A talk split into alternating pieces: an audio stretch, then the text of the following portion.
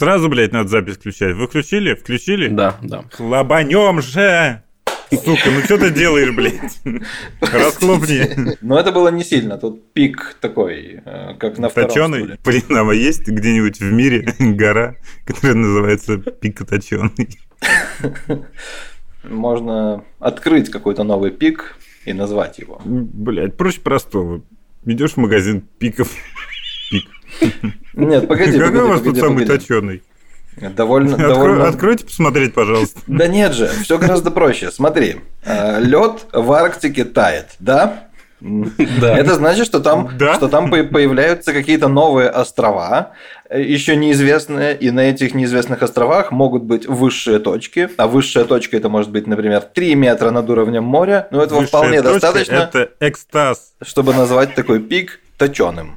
Убедительно доказал. При этом можно назвать еще сам остров каким-нибудь смешным образом. Например, в честь второго стула. Снегурочка. Охуеть, что бывает. Охуеть, что бывает.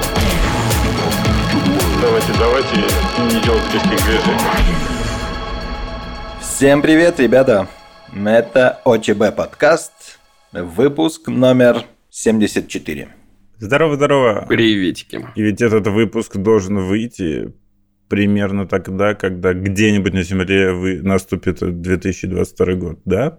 Да, Да, э, будем кайф. считать это новогодним special, special выпуском. Почему? Поэтому нам, ну потому что так совпало, что А, он хорошо. 31 декабря, когда у кого-то уже будет Новый год, а кто-то будет уже готовиться, так сказать, заправляться а для того, чтобы Новый год встретить как следует. И, естественно, мы не могли не подумать о какой-нибудь новогодней тематике. Ну, Вернее, об этом подумал только один из нас, а, но уже что-то. Не только лишь один, кстати.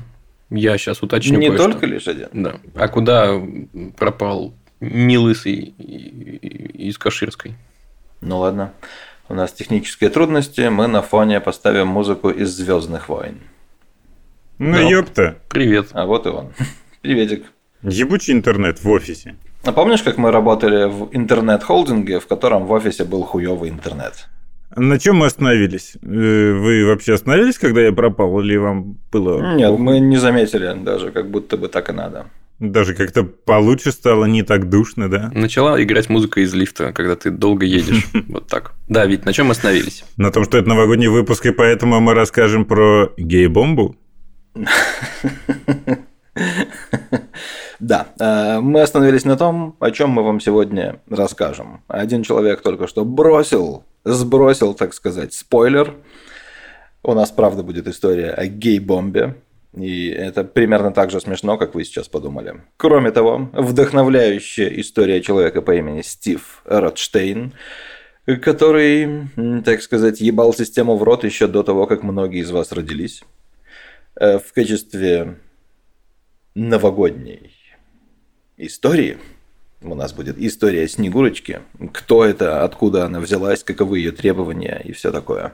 Дальше мы узнаем о банановом эквиваленте радиационной дозе. Вот это меня интригует э, больше всего. И послушаем историю о том, как древняя пальма стала отцом. Я надеюсь, что здесь обошлось без э, сексуального насилия со стороны дерева. Хотя хуй знает. Но я вроде большой, я знаю, как становится Но она же не сказала нет. Ну да, это многое меняет, конечно. Но прежде, что мы знаем о числе 74? Да, Илюша, что мы знаем о числе 74? Это Илья. Ну, вы все знаете, что это довольно унылое число. Оно четенькое, конечно. Четенькое, четное. Одиозное, недостаточное, полупростое. Вообще, что-то сейчас каждое второе число та- такими свойствами обладает. Но, возможно, вас за- заинтересует то, что существует 74 спичечных графа с семью ребрами. Одно, видимо, удалил. А, а также это атомный номер вольфрама. А что, Витенька, делали из, из вольфрама? Но в числе прочего из вольфрама делали нити накаливания для ламп накаливания. Вообще-то из вольфрама сделали Сири. Ха? Шутка для технозадротов. А Я хотел сказать, что я до сих пор... Нет, я понял, что я до сих пор люблю лампы накаливания, потому что они теплые и ламповые. У них самая-самая правильная цветовая температура. Нет, А прям в Польше разрешены лампы накаливания? Они, по-моему, какой-то небольшой мощности разрешены. Ну, есть, я где-то встречал в продаже. В России, по-моему, до 40 ватт. Ну, здесь что-то типа такого же, да. Э, В принципе, э, можно ввозить лампы любого вида. И, ну, ничего не будет, ты просто больше заплатишь за электроэнергию. В принципе, чьи-то проблемы. Что ж, ну что еще добавить про число 74? Это код субъекта Российской Федерации, Челябинская область. Челяба, привет. Привет э, Вахтангу? Почему? Он оттуда? По-моему, да. М, Класс. Все закольцевалось. Передаем из подкаста привет в радио. Ну, знаешь, э, радио это как бы тоже подкасты. Я вот сейчас э, часто себя ловлю на, на том, что под- собираюсь сказать, я тут по радио услышал. Вообще надо, наверное, говорить, типа, я тут в одном подкасте слышал. Слушай, ты можешь вообще не уточнять. Ты можешь говорить, я тут просто услышал. По данным аналитического агента агентства ОБС. Ну что, давайте рассказывать. А давайте. Гей-бомба. Пау! И мы вернемся после рекламы. Давай, Витя, зажги. Гей-бомба должна была, по задумке, должна была сбрасываться на армию противника и вызывать в людях непреодолимое желание как можно скорее выебать друг друга. А она м, просто желание выебать друг друга или почему она гей-бомба? Это потому что силы противника составляют мужчины, и за отсутствием вокруг женщин они бы стали друг друга пороть? Или почему? Почему именно гей-бомба? Потому что э, в процессе, ну, идея, а, она не Если была во мне выпущена- возникает желание ебаться, я не иду к какой-нибудь волосатой жопе. Эта бомба должна была вызывать у тебя желание пойти именно к волосатой жопе. А жене потом ничего не рассказывать, потому что то, что случилось на фронте, остается на фронте. Короче, это, это химическое оружие, по сути. Ее разрабатывал, разрабатывала одна из лабораторий э, военно-воздушных сил США, если это важно, в 1994 году в лаборатории в Дейтоне, штат В Огайо. лаборатории диско, извините. Э, В общем, бомба должна была быть начинена газом, неким мощным афродизиаком, э, который вызывает просто немедленное, э, сильнейшее возбуждение э, и стимулировать гомосексуальное поведение. Это была одна, кстати, из трех бомб, над которой они тогда работали. Вторая была, должна была содержать химикат, который вызывал невыносимость солнечных лучей. Ну, То есть, если ты находишься днем на улице, у тебя сразу возникает желание оттуда убежать как можно скорее. Мне кажется, это могло бы быть более действенным в военных условиях. Какие они там затейники? Да, э, и, короче, ну ничего а из этого не вышло. секретная бомба? О третьей нет никакой информации в моих источниках. Вот упоминается две. Судя по всему, они не нашли подходящее вещество, а, которое бы вызывало такое поведение. Ну, как бы вы в курсе, что все эти афродизиаки – это какая-то психологическая хуйня. А, Скорее и то. А, Какой-то маркетинговый инструмент. Ну, хуй знает, я вот съел банан, и у тебя такая симпатичная шапочка. М, Снимешь ее? Да, после эфира. Никто не знал о гей-бомбе до 2004 года. То есть 10 лет в секрете, блядь, держали. Да? А потом Да. такие, ну, настало время. Ну, Слушай, ну мне кажется, что вообще большинство нереализованных разработок так или иначе остаются в секрете. И хорошо, что о них никто не знает. А это вызвало скандал. Причем э, даже два скандала. Во-первых, это нарушало конвенцию о нераспространении ядерного оружия. Химического. Что, блядь, какого ядерного? Химического, конечно же. Да, если скинуть на людей ядерную бомбу, а последнее, что они заходят, захотят, это совокупляться. Даже если захотят, они вряд ли смогут. А, Но сильнее всех оскорбились всякие гей-активисты, которые такие, вы что, хотите сказать, что гомосексуальные солдаты менее надежны и менее боеспособны? Да это же ебаная дискриминация.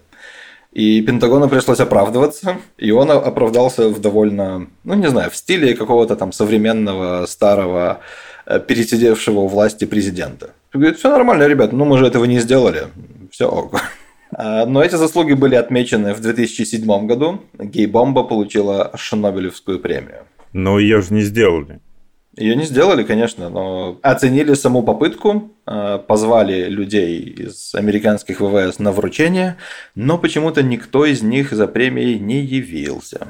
Боролись, наверное. Но было бы прикольно. Прикинь, приходит какой-нибудь генерал, э, и стоит его фотка с подписью, что он получил премию за гей-бомбу.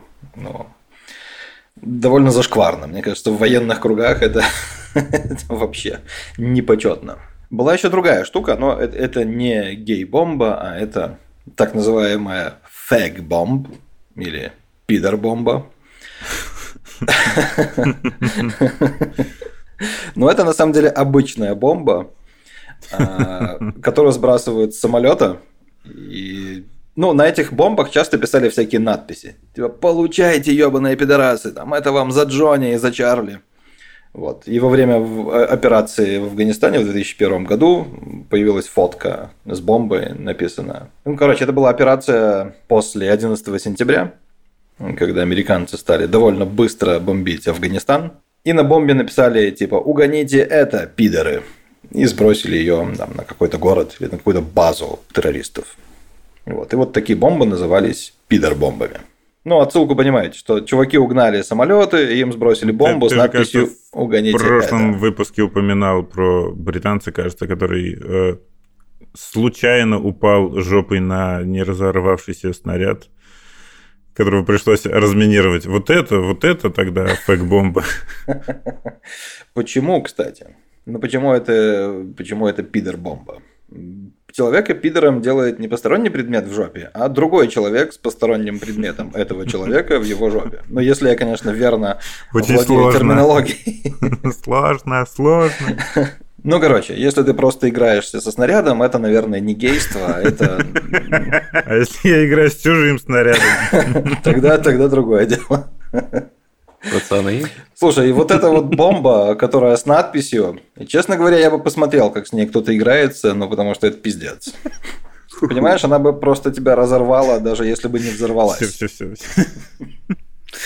Чуваки. Только... Что, нельзя на такое шутить? Да можно, блядь, только... Давай про наркотики тогда. Сука. Самые преданные наши фанаты остались сейчас с нами. Так я считаю.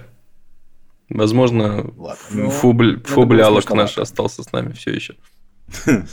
Ну, я не знаю. Мне кажется, если вам не нравятся шутки про... Ну, ладно. Про бомбы Я, и жопы. я- я пойду, я пойду. Ну, пока. Пока. Ладно, давайте о чем-нибудь хорошем. О бананах? Ну, блин, опять это нас э, приводит к каким-то гей-переходам, потому что от гей-бомб мы переходим к человеку, который ебал систему, можно так сказать. Но не какую-нибудь там капиталистическую или коммунистическую, нет. Операционную? Я сразу вспомнил славные времена с Windows 98. Давай, Витя, зажги. Человек по имени Стив Радштейн э, был банкиром, и был ему, по-моему, 61 лет, 61 год на тот момент. Ты, ты превращаешься в поляка, чувак. Что за оговорки в последнее время? Слушай, да, потому что это реально вполне в польском стиле оговорка. Но неважно. А Он купил себе золотой билет. У авиакомпании American Airlines э, была такая программа. Ты платишь бешеные бабки. Э, В 1987 году это стоило 250 тысяч долларов и давало тебе золотой билет, с которым ты мог летать куда угодно, когда угодно. Ну, то есть на все рейсы, которые выполняет American Airlines, ты можешь садиться и лететь. И местные, и международные. М, п- Погоди-ка, вот в чем ну, засада. У тебя золотой билет, который по умолчанию дает тебе право лететь. Окей, но ты же должен зарегаться на рейс. Ты регаешься как бы с его помощью? Да. Ага. Короче, ты за, за какое-то время до вылета сообщаешь о том, что ты летишь. А, Я не знаю конкретно, как а, здесь было. Упоминается, что это был билет первого класса. А, Я так предполагаю, что даже если самолет был полный, то вот ради такого человека кого-то могли снять с рейса. Из Ну, первого типа, при класса тоже пошел нахуй отсюда. Ну, хуй знает. Короче, при овербукинге у них есть какие-то типа там списки э, приоритета. Что кого-то могут пересадить в бизнес-класс, а кого-то могут э, послать нахуй и отправить следующим рейсом. Может быть, и здесь было так же. Ну, короче, у него, как я понимаю, не было проблем э, с тем, чтобы садиться на рейсы, и он летал просто куда хотел. И сейчас я скажу, что он сделал. За все время, а у него в 2008 году этот билет аннулировали. Да, авиакомпания поняла, что это не очень выгодная хуйня. И прям вот старательно искала любую зацепку, чтобы этот билет аннулировать. И аннулировала. Это было сделано через суд, ну, вроде как закон. То есть с 87 до 2008 года сколько прошло? 20 лет, 21. Ты ждешь подтверждения или как? Э, Да, скорее от самого себя, что я отвык уже считать такие сложные э, суммы в уме. Короче, за это время, э, за это время он совершил 10 тысяч полетов, налетал 10 миллионов миль, и в этом числе он 500 раз гонял в Англию, 70 раз гонял в Австралию, 120 э, раз гонял в Японию. А авиакомпании все это обошлось в итоге примерно в 21 миллион долларов. Блин, чувак действительно ебал систему. Да, причем э, сначала он просто развлекался как хотел. Такой, окей, на другом конце страны есть э, идет бейсбольный матч. Э, А, и, кстати, этот билет ему еще давал право взять одного компаньона. То есть он мог не только сам, а еще с кем-то. И он возил своих детей на всякие бейсбольные матчи, э, летал в столовку родного универа, чтобы съесть какой-то там сэндвич из молодости с ветчиной, там что-то что еще. Э, Но в какой-то момент он подумал, что это, это же суперспособность, и он должен использовать ее во благо. Блять, сэндвич из ветчины, сыра и молодости. Простите. Слушай, а как он его получил? Он его купил. Ку- Купил за какие-то довольно крупные деньги, но которые, очевидно, намного меньше, чем... чем... А. 250 тысяч, тысяч, тысяч долларов. Ну, блин, они же могли этот, использовать его как э, амбассадора там. Чувак, они жестко могли тупанули. вообще все, все что угодно делать. У них сейчас, э, насколько я понимаю, на 2008 год у них было 66 э, таких контрактов. И это все было давно невыгодно. э, И они вот прям вот очень сильно заморочились и искали способ, чтобы их отменить.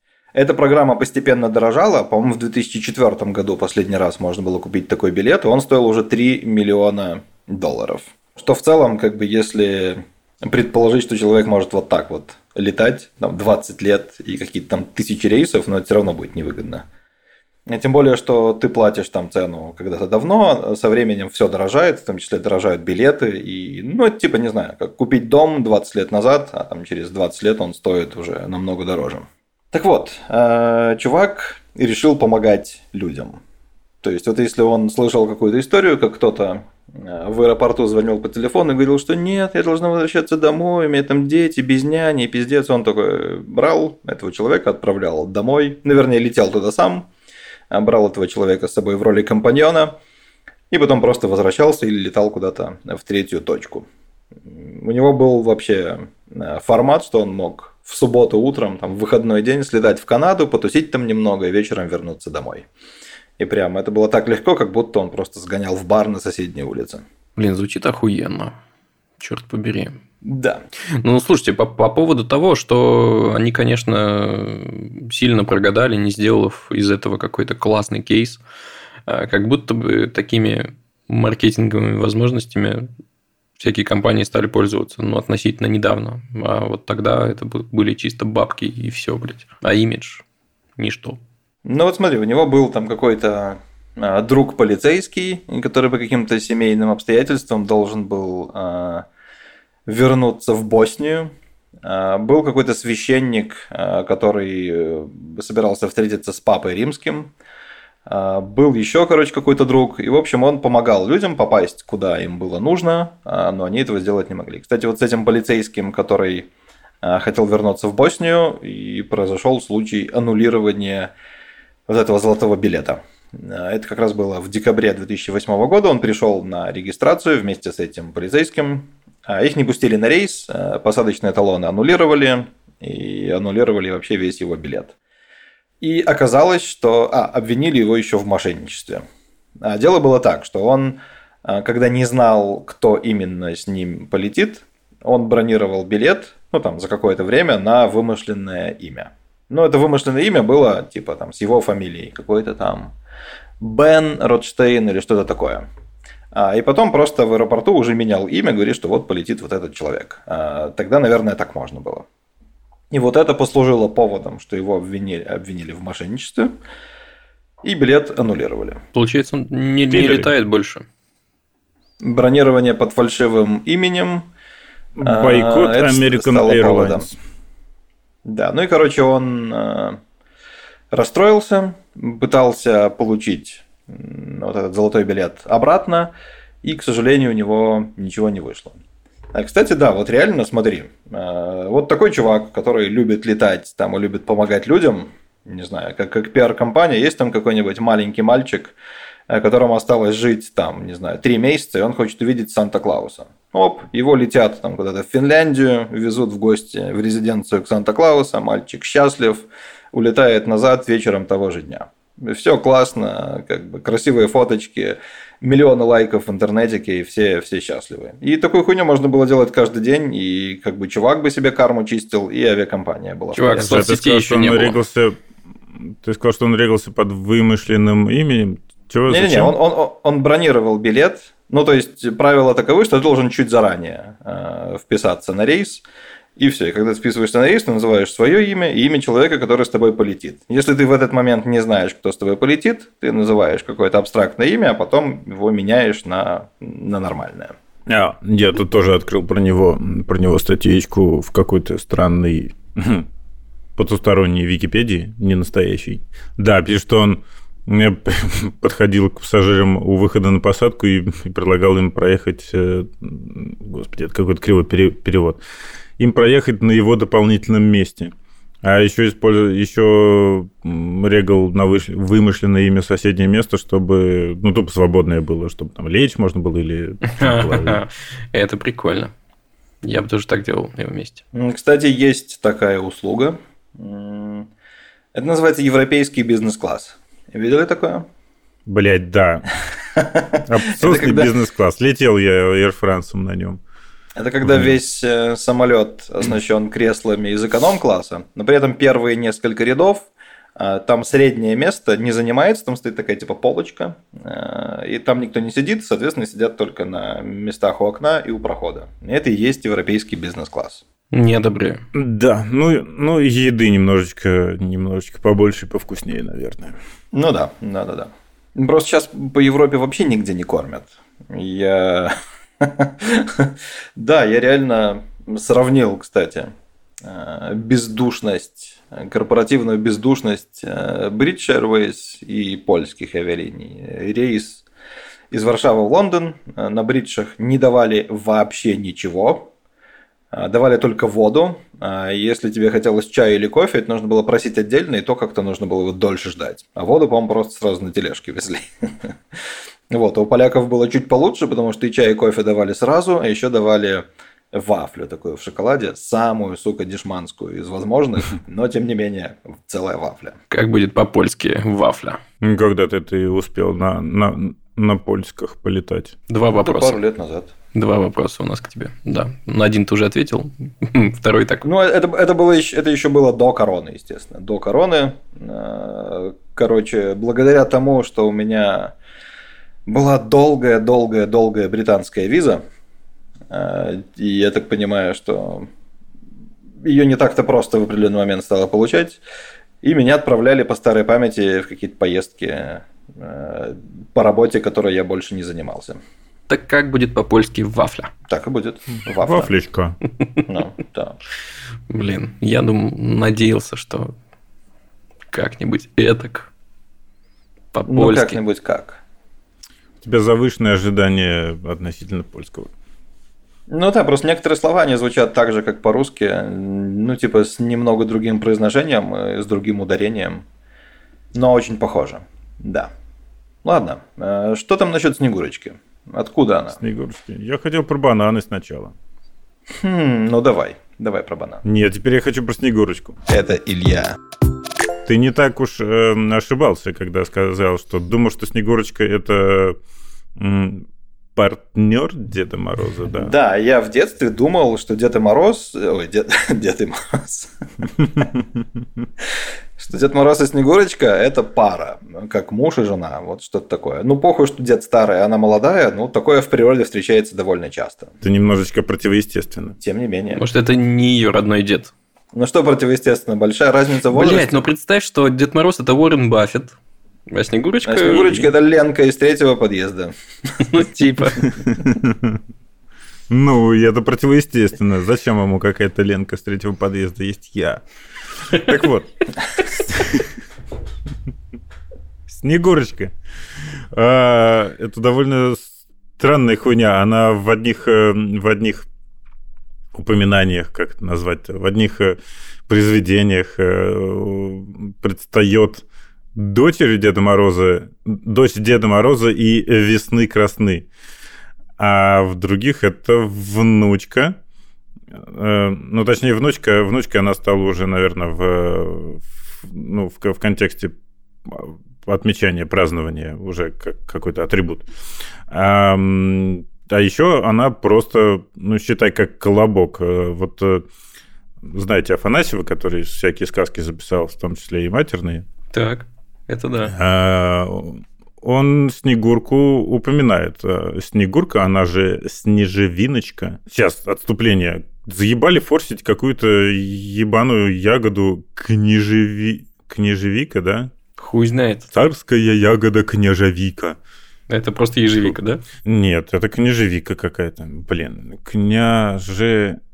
Княженика. Ладно, в пизду. Короче, у этого Фанасьева Снегурка, она э, названа так внезапно, потому что родилась из снега. Короче, старик и старуха. Блять, вот почему всегда старик и старуха без имени просто, и всем насрать, как их зовут, у них вообще имен нету. Это старик и старуха. Если, а если в сказке встречаются два старика и старухи, то не может быть просто. Если появ- появляется вторая старуха, то первая исчезает или умирает.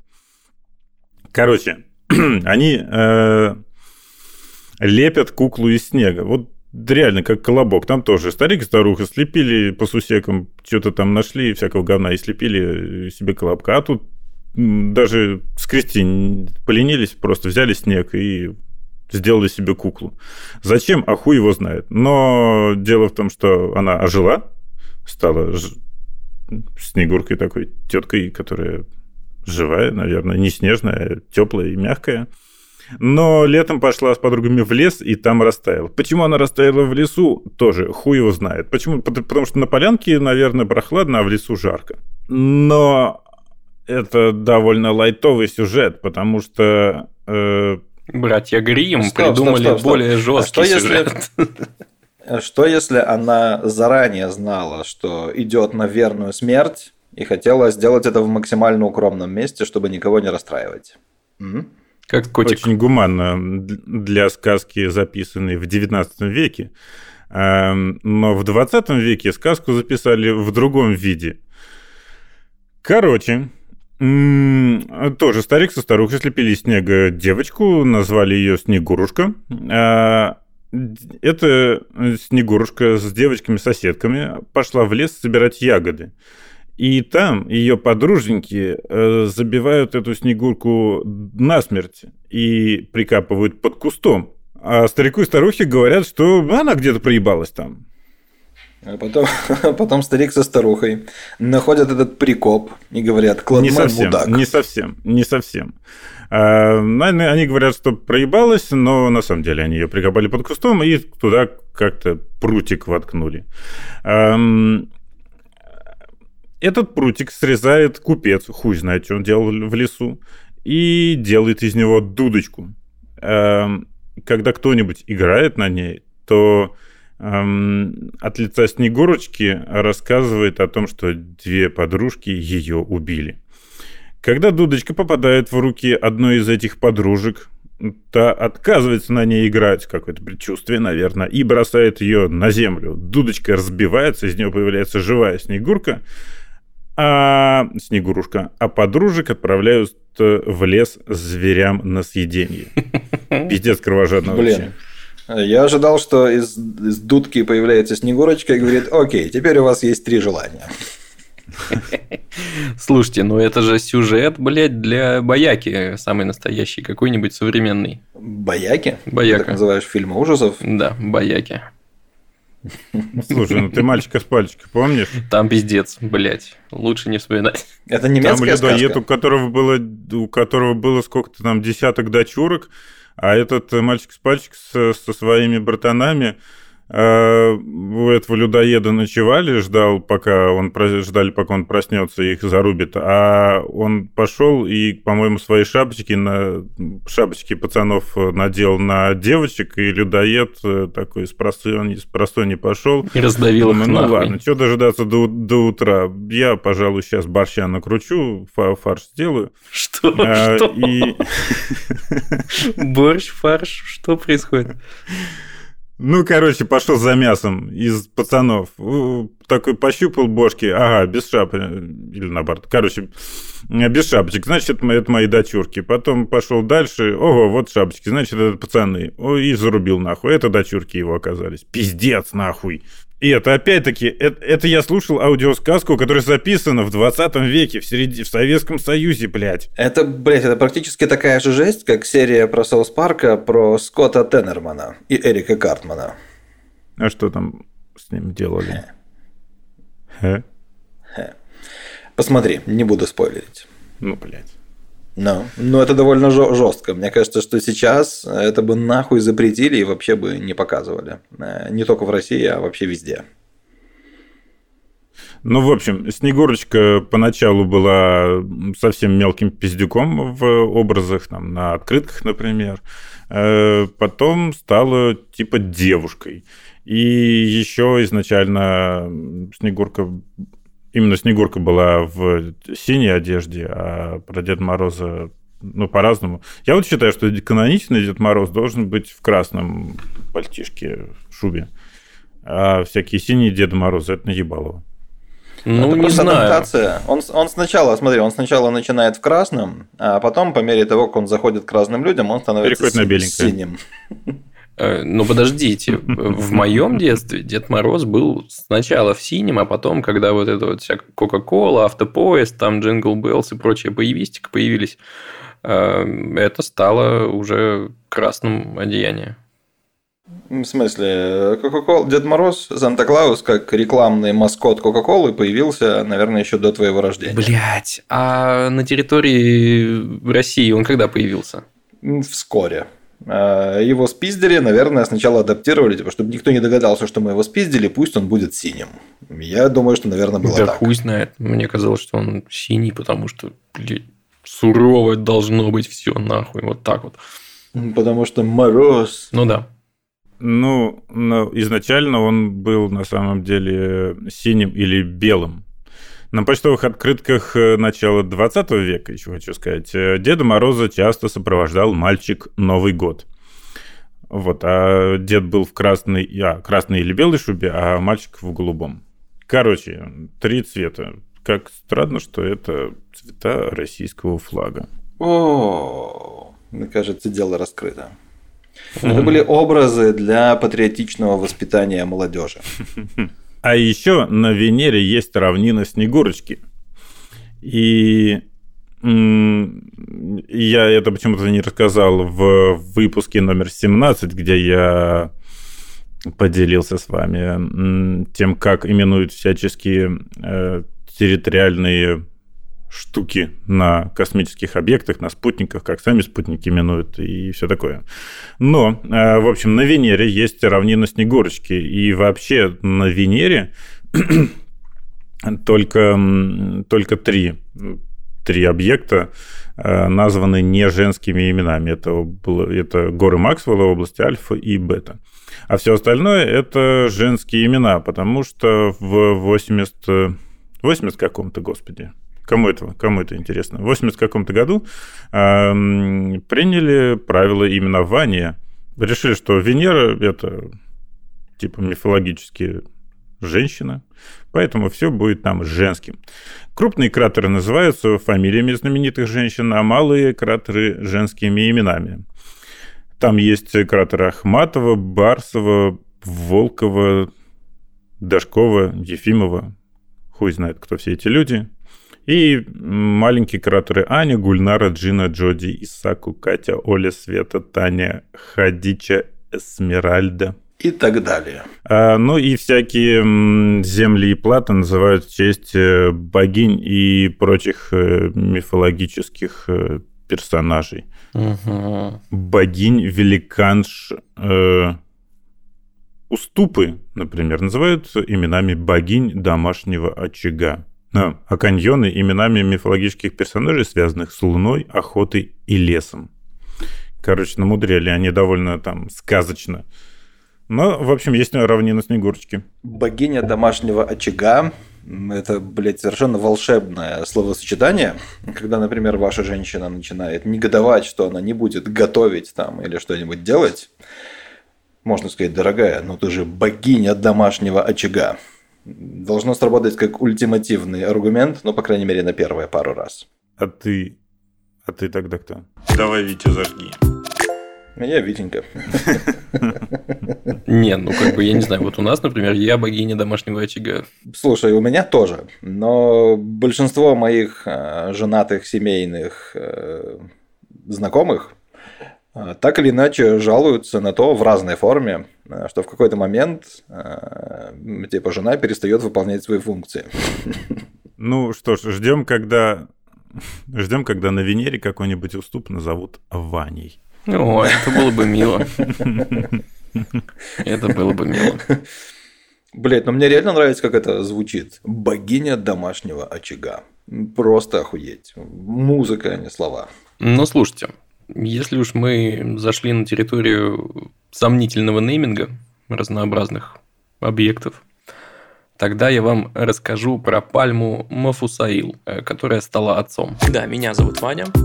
Как это произошло? В 1965 году в Израиле Какая-то девочка съездила в отпуск и пришла, при... вернулась на сносях и сказала, да я потерлась о пальму, и это все, это все она. Хм, Да? нет, совершенно не так. Это образное выражение. Сейчас я пытался отчитать. Получается, в 1965 году в Израиле на горе Масада нашли семена финиковой пальмы. Семена валялись в кувшине. Кувшин э, был внутри развалин э, царя Ирода. Того самого, кстати, который младенцев и вот это вот все. Так вот, м, 40 лет эти семена хранились в университете Бар-Илан в Рамат-Гане. Но в 2005 году ученые решили, блядь, их надо прорастить. Их надо съесть. Нет, их надо прорастить, хотя бы попытаться. Но для начала их отправили в Цюрих на радиоуглеродный анализ. Потому что в Цюрихе есть радио и углерод. Прости, я представил себе радиостанцию. Добрый день. Вас приветствует радио «Углеродный анализ». И в эфире программа «Бодрое утро». Ух ты, блин, это классно. А мы все тут просто светимся. Ну вот, короче, этот анализ показал, что семена датируются периодом между 155 годом до нашей эры и 64 годом нашей эры. Короче, все совпадает. Развалины э, этого самого э, дворца Ирда, дворец, да, дворец. Ну, короче, не, побро- не подбросили современники. Да, да, да. Там все сходится. И решили действительно прорастить. Насовали туда всяких удобрений уже современных, чтобы, ну, блядь, 2000 лет прошло, ни хрен собачий. Надо ему как-то помочь. Взяли три семечки. Представляете, как себе, представляете себе, как выглядят финиковые семечки. Обычные такие продолговатые. Сожрал Вы финик. представляете, что у семечка средний рот? Ну да, конечно. А что такое? Ты сказал три семечки. Ай, сука, вот ты доебался. Три семечка взяли они. Ну да. Да никто, блядь, уже не говорит в среднем роде, я так просто. Просто ты Доебался. душнила. Понятно. Ну даже есть это подсолнечное масло золотая семечка. Ну ладно. Э, Взяли, насовали туда удобрений и посадили в кибуце Китура, э, собственно, на территории Института по изучению окружающей среды. И из трех семян взошло одно. Оно. Одно. Что, оно взошло и росло сколько-то лет, и к 2015 году оно достигло двух с половиной метровой высоты. Ее пересадили из горшка в открытый грунт, и, собственно, пальма растет дальше, но дальше начинаются приколы. Эм, эти пальмы, они двудомные, в том смысле, что есть э, пальмы мальчики и пальмы девочки. И чтобы выросли, собственно, финики, э, нужно и та особь, и та особь. А эта пальма, которая выросла, она мальчик. И что они сделали, ученые в смысле? Они взяли пыльцу мальчика и отнесли на современные пальмы финиковых растений девочек. И те заплодоносили. И, в общем, таким образом Мафусаил стал отцом. Да, назвали эту пальму Мафусаил. И они хотят, э, опять же, ученые, эм, хотят сделать рощу из древних пальм, потому что э, нашли другие семечки примерно той же датировки, среди которых уже вырастили какие-то ростки девочковых финиковых пальм. Таким образом, древний род возродится. Прикольно. То есть сначала древний старик Мафусаил, Мафусаил да. совокупился с современными девочками. Ну да, примерно как вот Витя себе представлял Снегурочку. Деда Мороза. Да, и Уоррена Баффет. Блин, ну не так уж прямо представлял. Может быть, просто легкий образ промелькнул в голове, но не в подробностях. Да, все так и было. Э, почему я заговорил про нейминг? Потому что я, сначала наткнулся на словосочетание пальма Мафусаил стала отцом. Такой, ни хрена себе, что это такое? Э, и гуглю такой, дерево Мафусаил. И на что я натыкаюсь, блядь? На то, что есть другой Мафусаил, Самое старое дерево в мире, которому около 5000 лет. Его тоже... Что это за дерево? Его тоже зовут Мафусаил. Оно находится в США, в каком-то национальном парке. И точное место не раскрывают, потому что боятся, что э, к этому дереву кто-нибудь придет, не знаю, сожжет его, не знаю, распилит, что-нибудь еще такое. Эм, его нашел в 57 году. А кто оно? Секвоя там как оно, оно, оно сосна. Но оно, оно какое-то хитрожопая сосна. Остистая межгорная сосна. Так и есть, братюня. Остистая сосна. 5000 лет. Так вот, 57 год. Эдмунд Шульман, изучая климат западных штатов Америки, стал упарываться по годичным кольцам старых деревьев, в том смысле, что они сильно реагируют на внешние условия и помогают понять, что было с погодными условиями сильно давно, там 100, 200, 300, 500 тысяч лет назад. Вот, и стал искать старые деревья, и наткнулся там на сколько-то деревьев э, возрастом полторы тысячи лет, и в какой-то момент такой, нихуя себе, пять тысяч лет.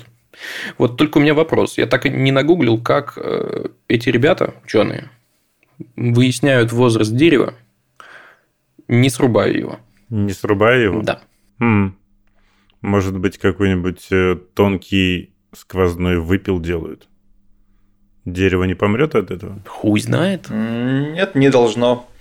Ну, березы же не помирают от того, что с них собирают э, березовый сок. На березовый сок ты реально сверлишь отверстие, вставляешь туда трубочку и все. А оно потом зарастает, как-то заделывается и восстанавливается. Слушайте, ну, может быть, это касается неколониальных э, растений. Есть просто такой прикол еще, как колониальные растения, у которых, ну, из корней которых, по сути, вырастают клоны. То есть дерево, которое над поверхностью Земли может быть там относительно молодым, типа 700 лет, например. А корневище может быть э, очень-очень древним, и есть э, такие системы, которые возрастом Блин, там по, по, 80 тысяч лет. По-моему, как какую-то такую колонию э, недавно про такую колонию читал, и ее объявили самым большим организмом на Земле. Да, да, да, да. Это, эта штука называется деревья пандо. Находится в а штате есть еще Юта. Старый Тико. Старый Тико. Знаете, кто это? Да, это ель, который э, что-то 9 тысяч лет или около того, но это не оригинальная ель, а уже какая-то новая ель, которая растет из корневища той самой старой ели. Да, по-моему, там я видел Она фотку. находится где-то в Швеции. Я видел фотку, и этот тик растет, в общем-то, из трупа предыдущего тика. Довольно крипово. Да. Если возвращаться к самому большому организму на Земле, то это эти самые деревья пандо или панда эм, состоит из 50 тысяч осин с общей корневой системой, которым 80 тысяч лет. Охренеть вообще. Вот. А в России, кстати говоря, не сильно-то много очень старых деревьев. Я вот нагуглил, что э, наши ученые обнаружили древний лес в Якутии, и там возраст лиственниц составляет от 750 до 885 лет, не более. Но при этом прикол в том, что раньше считалось, что самые старые лиственницы на Земле это североамериканские, а, которым типа по 700 с чем-то лет, а тут э, оценки в 800 плюс, поэтому теперь самые старые лиственницы у нас. Вот такие приколы. Блин, почему Мафусаил? Я, конечно, понимаю, что это типа библейский чувак, который дед, по-моему, Ноя. Но что так не оригинально? Этот Мафусаил, этот Мафусаил. Что за прикол? Род Ноя отличается, э, э, начинается от деда. Нет, до Мафусаила были еще какие-то ребята точно. Ну, записанные в Библии, опять же. Какие-то... Господи. Ну, давайте погуглим. Мафусаил. Плохо подготовился, простите. Слушайте, Потомок Сифа. э, это, это очень частый попсовый вопрос, но я на него не видал ответа. Вот если Библию читать, там, ну или ее какую-то сокращенную версию, там череда мужских имен. Ну и, собственно, у Адама и Евы было два сына, кажется, да? А, вопрос, собственно, в том, что как с двух мужчин появился мальчиков как- дальней- дальнейший род человечества. Да, где там, где там девочки появляются? Ну, ты подумай об этом. Чего, блядь? И, и живи с этим дальше. Не, непонятно, Но у них кстати. же была мама. Так, так, так, так, так, так, так. Виктор, Ну, Виктор, Илья. ну, Будьте смысле? осторожны. Это же, это же э, потомство, скорее всего, не, не жизнеспособно, если они с мамой. Понимаешь, мы сейчас рискуем оскорбить, оскорбить чьи-нибудь чувства, но религиозные тексты вообще не отличаются никакой логичностью. Слушайте, я оставлю ссылку на расследование о том, откуда у Каина взялась жена. И мы все поймем вместе с вами. Там опросили соседей. Ну, в А общем. к нему какая-то девушка Ну, нет. каждый вечер ходила. Это было расследование по открытым интернет-источникам. Его проводил Беллинкет. Что ж, вот такой рождественский новогодний Ну, выпуск. Ты про банана не хочешь узнать? Я хочу. Бананы. Давай, Ещё как. давай бананы. Давай сюда свои Ну, бананы. это, это совсем чуть-чуть. Это Илья. Короче, э, в 1995 году предложили такую единицу измерения, как эквивалентная доза банана. По-английски пишется bed, банана эквивалент доз. Примерно как кровать. Поэтому, если вы будете читать об этом статью в Википедии в переводе, то у вас там и тут будут э, капсом кровати. Короче, это просто условная эквивалентная доза радиации, которую человек получает, съев в банан. А банан сильно напитывается ей. Дело нет. Дело в том, что в банане есть калий, а у калия есть э, изотоп калий-40, довольно распространенный. И он, ну, он распадается и, соответственно, излучает э, электроны, по-моему, которые бета-излучение, если я правильно помню. Это, по сути, радиация. Калий, калий-40, довольно распространенная штука, и в людях он тоже есть. Э, И человек сам себя облучает в том числе. Например, среднегодовая доза, получаемая человеком в- из-за распада калия-40 внутри него самого, это 108, 180 микрозивертов. И это примерно 10% от всей, всей радиации, которую человек получает. То есть э, 10% он приходится на него самого. Вернемся к бананам. В этих, в этих внесистемных единицах можно измерять, э, измерять дозу радиации. Например, максимально допустимая утечка излучения из атомной электростанции эквивалентна 2500 бананам, ну, до, банановым дозам. Эм, компьютерная томография грудной клетки дает 70 тысяч бананов. Э, острая летальная доза радиации составляет примерно 35 миллионов бананов. Я смотрю, в последнее время ты любишь э, эквиваленты всякие находить. Да. Если вы хотите узнать, сколько стоило построить э, шоссе в сандаликах Прада, то слушайте предыдущий выпуск. Диор, по-моему. Да похуй. Да. Дорогие сандалики. Ты не модный чел. А, Человек, живущий в 16 километрах от ядерного реактора Three Mile Island, да, это электростанция в Пенсильвании, где, собственно, была авария. Так вот, э, человек, живущий в 16 километрах, получил в сре- в среднем условный человек, э, живущий в 16 километрах от этой электростанции, получил в среднем 800 бананов. Бананов облучения в- во время той аварии в 79 году. Правда, не стоит думать, что бананы есть опасно, потому что э, съев банан, ты практически не увеличиваешь э, не, не увеличиваешь облучение себя, потому что тот калий, который в тебя вошел, он, ну, он так и выйдет. В тебе примерно постоянное количество калия. Ну и еще, еще пару, пару сравнений. Поспать рядом с кем-нибудь – это примерно пол банана. Это как? Это почему это? А, человек излучает тоже. Потому что в человеке тоже есть калий, и он излучает. Э, Сколько, сколько банановых излучений получится, если съесть человека, я не буду считать. А Эм, Если обложиться прям людьми вообще полностью, а, вот прям Я не знаю. Прожить в течение года в 50 милях от ядерной электростанции – это чуть-чуть меньше одного банана. А вот э, э, жить в 50 милях от э, угольной электростанции – это три банана. То есть больше. Так что имейте в виду, угольные электростанции намного более радиоактивные, чем ядерные электростанции. Ну вот те раз. Потому что уголь откопали, и он тоже фонит. Фонит, быть здоров.